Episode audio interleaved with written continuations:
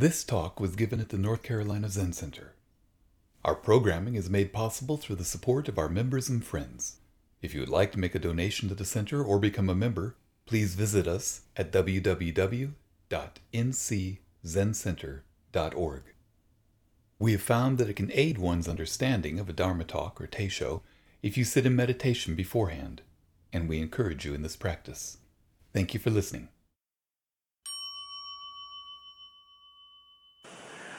Back uh, to Yunmen, uh, Master, Great Master Yunmen uh, from the Tang Dynasty, uh, one of my favorite masters. Uh, so we're going to look at case number six of the Blue Cliff record, the Hekigan Roku, which is Yunmen's Every Day is a Good Day. So Yunmen addressed the assembly, saying, I don't ask you about the days before the 15th of the month, but what about the days after the 15th? Give me a word about those days. Yunmen himself answered for everybody. Every day is a good day. And that's the end of the case. When he says, he answered for everybody. I imagine all the monks in the monastery not knowing what to say, not able to respond. So before we get into the case itself, let's let's remind ourselves of a little bit about Yun Men. I think it's really important to stay connected with the fact that these were real people living real lives, uh, doing real training and uh, real exemplars of, of how deep we can, uh, our own understanding can go. So I'm going to read from an old book uh, called The Golden Age of Zen by John Wu. And he, this book is short, but it goes through all the way from Zen and its origins um, through Bodhidharma, um, founding Zen in China, all the way through to um, the end of the Tang Dynasty. And the Tang Dynasty was the what is the gold referred to as the Golden Age because it's when Zen flourished the most in China. So I'll just read from this chapter on Yunmen.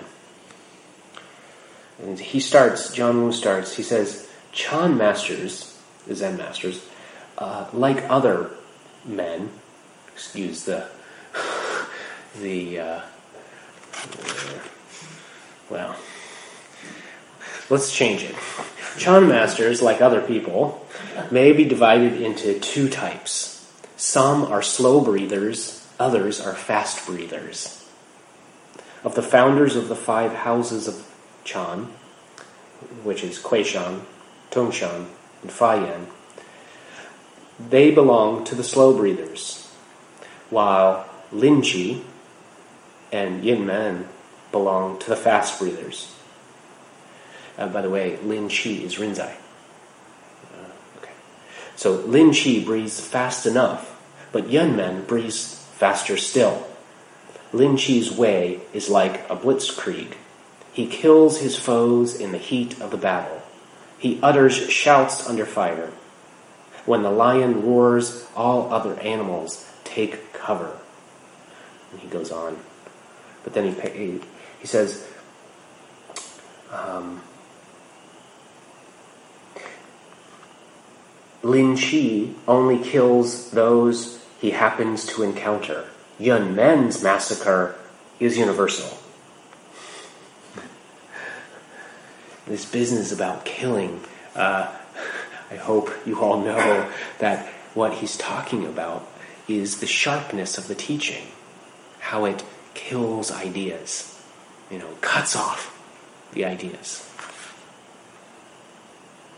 Um, he continues, Yunmen is a radical iconoclast in one of his sermons to the assembly, he related the legend that the Buddha, immediately after his birth, with one hand pointing to heaven and the other pointing to earth, walked around in seven steps, looked at the four quarters, and declared, Above the heavens and below the heaven, I alone am the honored one. Of course, that's a very famous part of the legend of the Buddha. After relating this story, Yunmen said, If I were a witness to this scene, I would have knocked him to death at a single stroke and given his flesh to dogs for food. He said, he continues, this would have been some contribution to the peace and harmony of the world. Again, cutting off ideas, cutting off from above the heavens, below the heavens.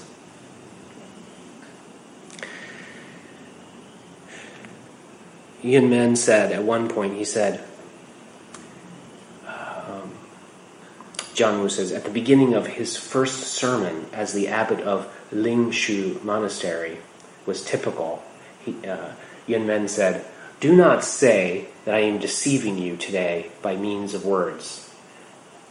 The fact is that I am put under some necessity of speaking before you, and thereby sowing seeds of confusion in your minds. If a true seeker should see what I am doing, what a laughing stock I would be in his eyes. But now there is no escape from it. In other words, it's, it's tough to put this stuff into words. But what else, what else can you do? you have to try. And yet, words fail.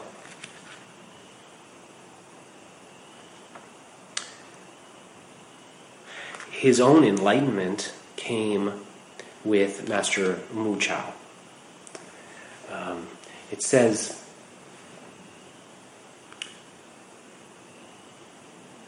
he went to see Chan Master Mu Chao, the disciple of Huang Po, hoping for the necessary instructions.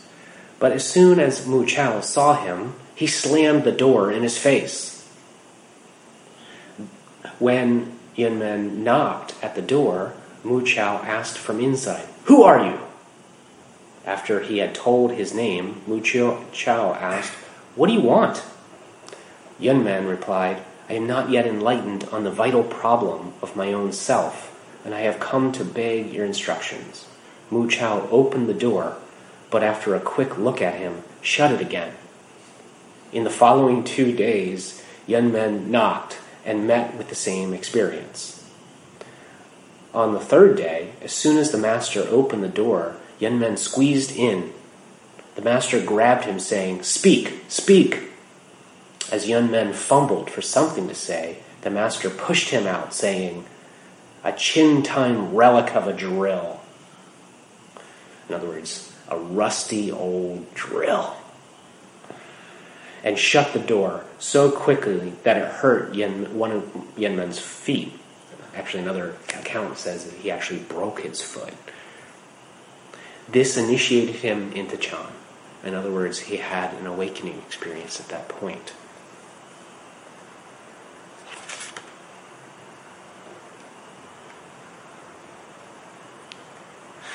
Get a sense of how uh, how Yunmen taught quite a bit of the time.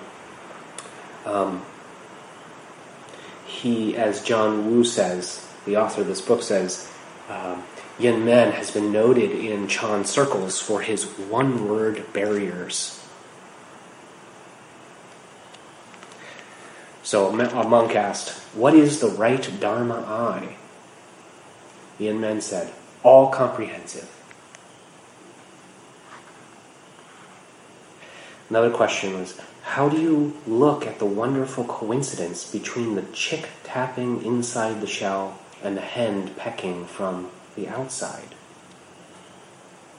Yunmen answered, Echo. Another question What is the one road of Yunmen? He answered, Personal experience.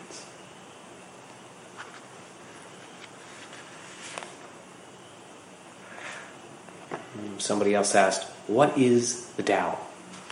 What is the Tao? His answer was, Go.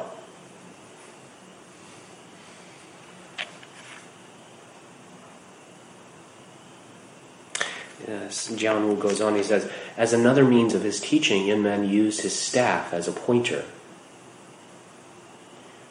He says, We must always keep in mind um, in reading some of his utterances, which on their surface may sound like braggings of a magician waving his wand. Let me give you some instances. He says, One day, Yunmen held up his staff before the assembly and declared, This staff has transformed itself into a dragon and has swallowed up the whole cosmos. Where then have the mountains and rivers and the immense earth come from? On another occasion, holding up his staff, he sang aloud, Lo and behold, the old fellow Shakya has come here. And on still another occasion, he abruptly asked his audience, Do you want to make the acquaintance of the patriarchs? Pointing at them with his staff, he announced, The patriarchs are capering on your heads. Do you want to know where their eyes are? Their eyes are under your feet.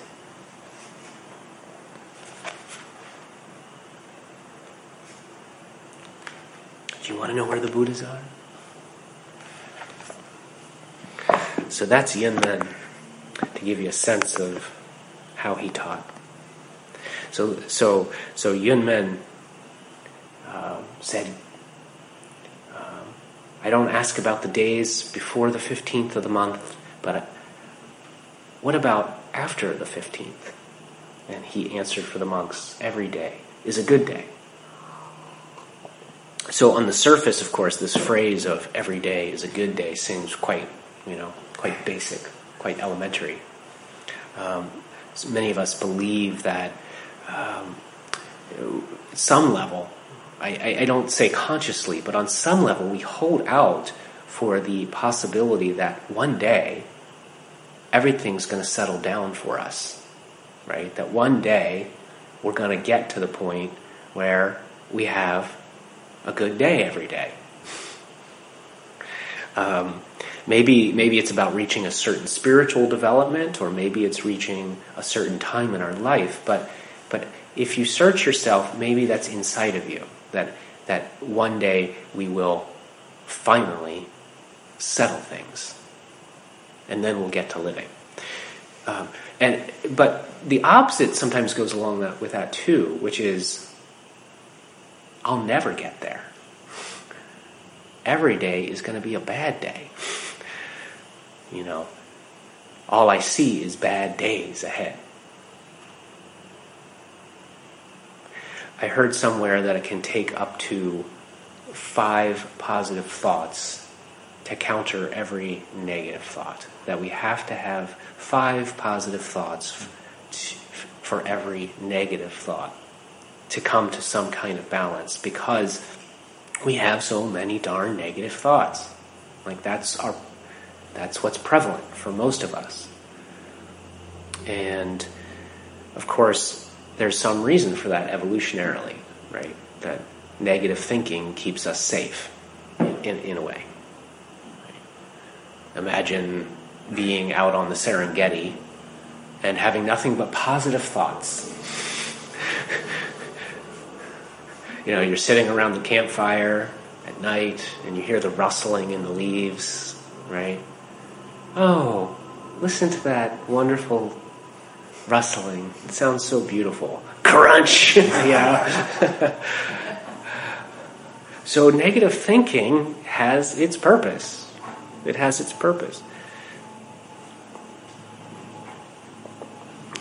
Um, but with our negative thinking comes, of course, the onslaught of worrying, of pre planning. And what's so destructive about it then is self doubt that emerges. It kind of takes uh, form in the world, but then turns around and hits us. It becomes self doubt. And so I think what some people do, especially in our interactions with others, is we we try to cover up our negative thinking with positive thinking, like with other people. So somebody will say, "Well, how are you doing?" And what's your response? Doing great. Doing awesome. Of course, this, um, you know, in the last, what, 30 years or so, there's been this positive psychology movement. Have you guys heard about this? Uh, sort of. Um, I looked it up. I, I, I, don't practice positive psychology, uh, psychotherapy, but I, so I, I, looked it up in Wikipedia, and uh, it says that positive psychology is, quote, the scientific study of what it of what makes life most worth living. And it says that it's concerned with eudaimonia, which is the good life. Um, positive psychologists, uh, it says, have suggested a number of ways in which individual happiness may be fostered, such as social ties with a spouse, family, friends, and a wider network through work, clubs, or social organizations. Also, physical exercise and the practice of meditation may also contribute to happiness. Um, and then it says uh, happiness may also rise with increasing financial income, though it may plateau or even fall when no further gains are made. Uh, and then I came across an article by Jane Brody in the New York Times about uh, negative and positive thinkers. And she said, uh, in addition to all those other things, she said, uh, cultivating positive thoughts and emotions, accepting yourself, doing good for other people are just some of the ways you can experience more happiness. And I read that and got, God, that's a lot of pressure. you know, that's a lot of work. So, but anyway, so before we go any further with that whole thing, um, let's turn back to the koan for a second because it says, "Don't give me a word about before the fifteenth. I don't want to know about before the fifteenth of the month, but what about after the fifteenth? So, what about this? Um, in ancient China, the, the, the, calendar that they followed was a lunar calendar. It was um, based on the cycle of the moon, and the beginning was a new moon, and then when it got to the 15th, it was a full moon, or about the 15th. And then, of course, it waned after that. And I remembered this poem from Master Dogen. And he said, Enlightenment is like the moon reflected on the water. The moon does not get wet, nor is the water broken. Although its light is wide and great, the moon is reflected even in a puddle an inch wide. The whole moon and the entire sky are reflected in one dewdrop on the grass.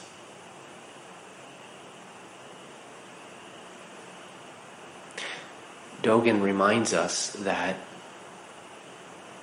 the moon of truth is everywhere.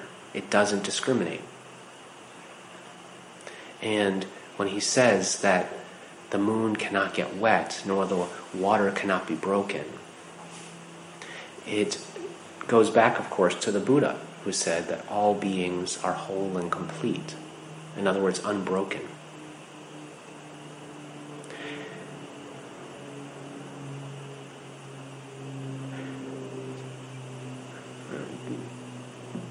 Our I've been obsessed with our road lately, with our potholes.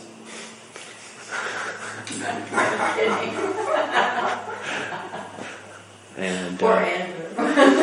poor Andrew. Poor Andrew, poor Scott, poor Greg, poor me. The only one that seems to like them is Layla because they're ready-made water uh, drinking holes. But we were taking a walk last night Uh, well, actually, we talk, take a walk every night, but one night it was particularly uh, beautiful with the moon, you know, uh, guiding us down. Well, I don't think that was last night because it was cloudy, but seeing the moon um, reflected in even those muddy puddles in the potholes.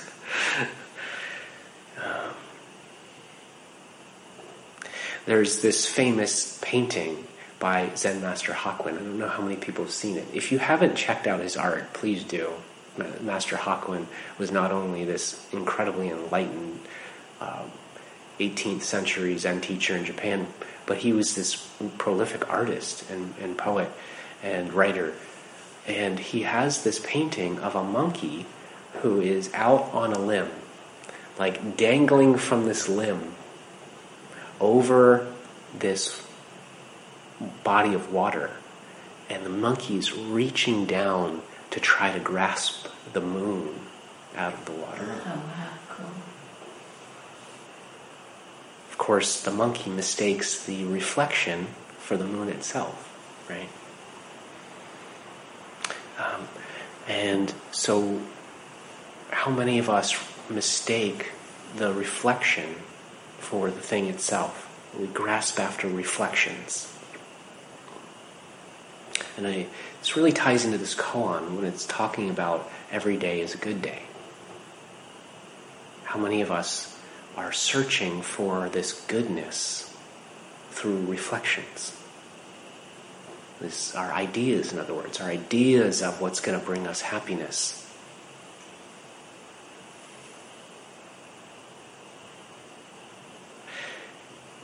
Recently, I was talking to someone who um, a young person who's uh, trying to decide what path to take. You know, do I go to college? Do I uh, go to vocational school? Do I work for a little while before going to college? And she was really hell bent on this uh, prevalent idea that I have to be passionate about whatever I do for a living. Like, whatever I'm going to do, I have to be passionate about it. I have to love it.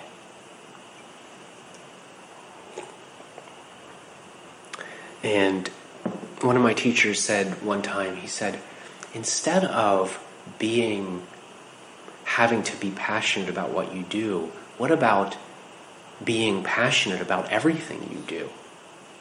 Like not having it have to be based on one thing or another.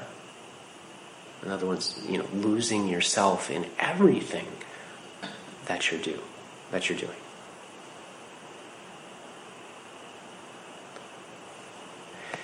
One of the reflections that we often chase, one of the images that we often chase is that one day we will have more positive thoughts and we will have less negative thoughts.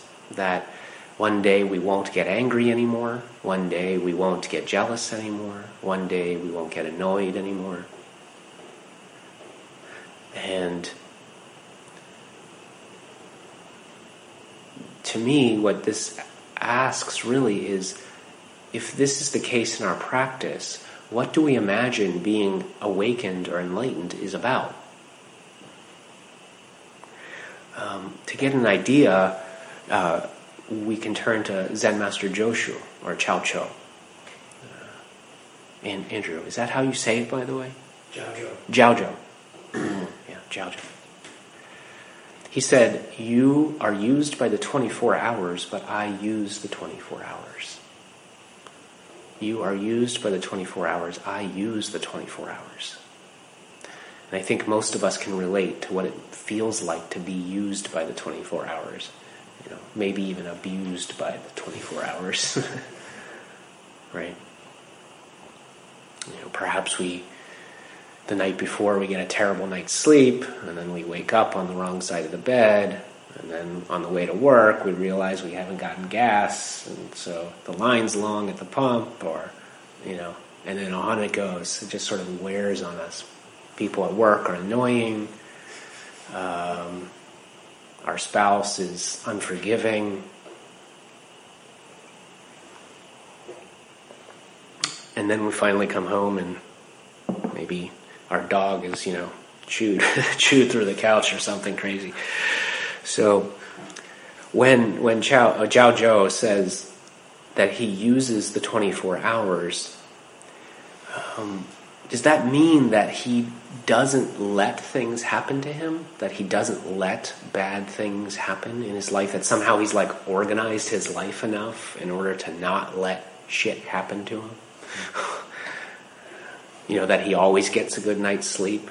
That he always has surrounds himself with people that are enlightened and caring and responsive, and that he has a, a Zen dog that never chews through things. you know?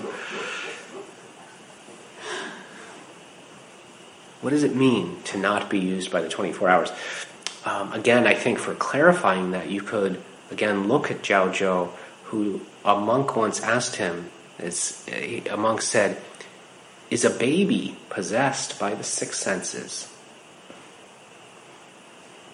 And Joshu or Zhao Zhou said, "It's like a ball bouncing on a rapidly flowing stream." When the monk asked another teacher what Zhao Zhou meant, that teacher replied, Moment by moment, it flows endlessly. Moment by moment, it flows. Another translation is flowing without stopping, meeting things as they come, not being weighed down by things and circumstances. So it's really difficult to, in my experience, maybe if somebody has a different experience, I want to know about it, to be honest. But from my experience so far, it's really difficult to stop negative thoughts. It's really difficult to stop negative thinking.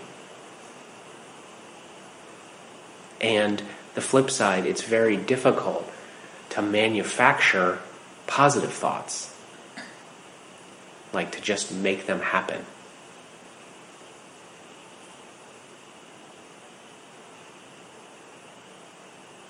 It's in a way trying to, when we try to do that, what we're trying to do is defeat our mind with our mind. We're trying to, it's like trying to um, have an apple tree uh, produce oranges or something. It's impossible. And so many of us spend a lot of our time f- trying to fight ourselves, trying to fight our nature, our habits, our shortcomings, our moodiness, our anger, our histories. And for some of us, hopefully through practice, we begin to recognize that that is the trap. That's it. In other words, that's just another way that we create suffering for ourselves. Because not only now do we have the negative thinking, the negative feelings, but then on top of that, we get negative about the negativity. Right? Oh, I shouldn't feel this way. I shouldn't do this. I shouldn't think that. And so we're adding layer upon layer of confusion to the mind.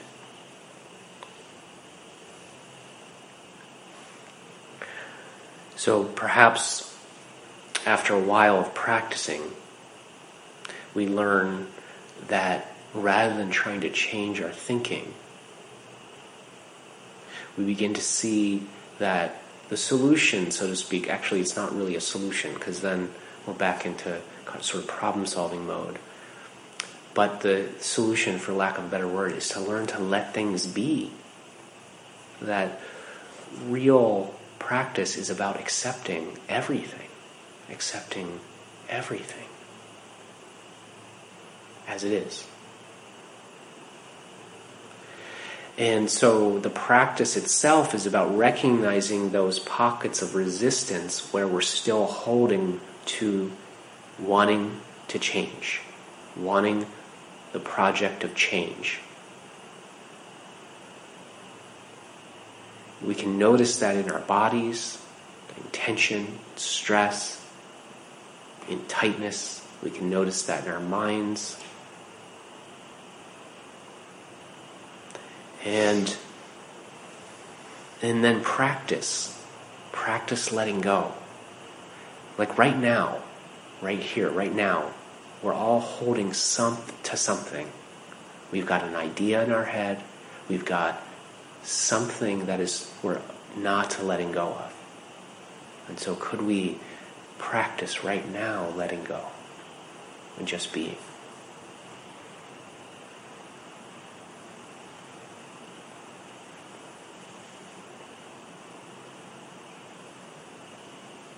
And this letting go is a process that becomes more and more uh, subtle. It's, I've heard that I, I don't know much about science, but something about approaching the speed of light. It's like you can get faster and faster and faster, but you can never get to 100%. Like you can get up to 99%, 99.1%, 99.2, and it just keeps getting faster and faster, but you can never quite, we would never be able to get up to the speed of light. And so with practice, it seems like we can get more and more subtle, more and more in depth into, get closer and closer to that 100% of letting go letting go. But unlike approaching the speed of light as a human, we can learn to let go 100%. Just as Joshu says, or Chao Chou says, moment by moment, flowing without stopping. Like a ball on a swiftly moving river. Just going with it. And so one of the cautions with that, of course, is that some people may say, well, that's kind of a passive approach of just letting things be, you know, just letting things be. Um, but, you know, it's not really a passivity, it's more a giving up of a fight. Being, uh, giving up of a fight doesn't have to be passive it can quite it can actually be quite active. So in that way, we're not being used by the 24 hours. We're not battered around constantly in our own search for something different. We're not attached to whether we're having a good day or a bad day in that conventional sense. So as we come back to the koan, then every day is a good day. Every day is a good day. From a Zen sense, can you begin to get a sense of what having a good day is about then? Not getting caught in good and bad. So going back to that um, painting by Hakuin, he actually commented on his own painting, and he said, the monkey is reaching for the moon in the water. Until death overtakes him, he'll never give up. If he'd let go of the branch and disappear in the deep pool, the whole world would shine with dazzling pureness.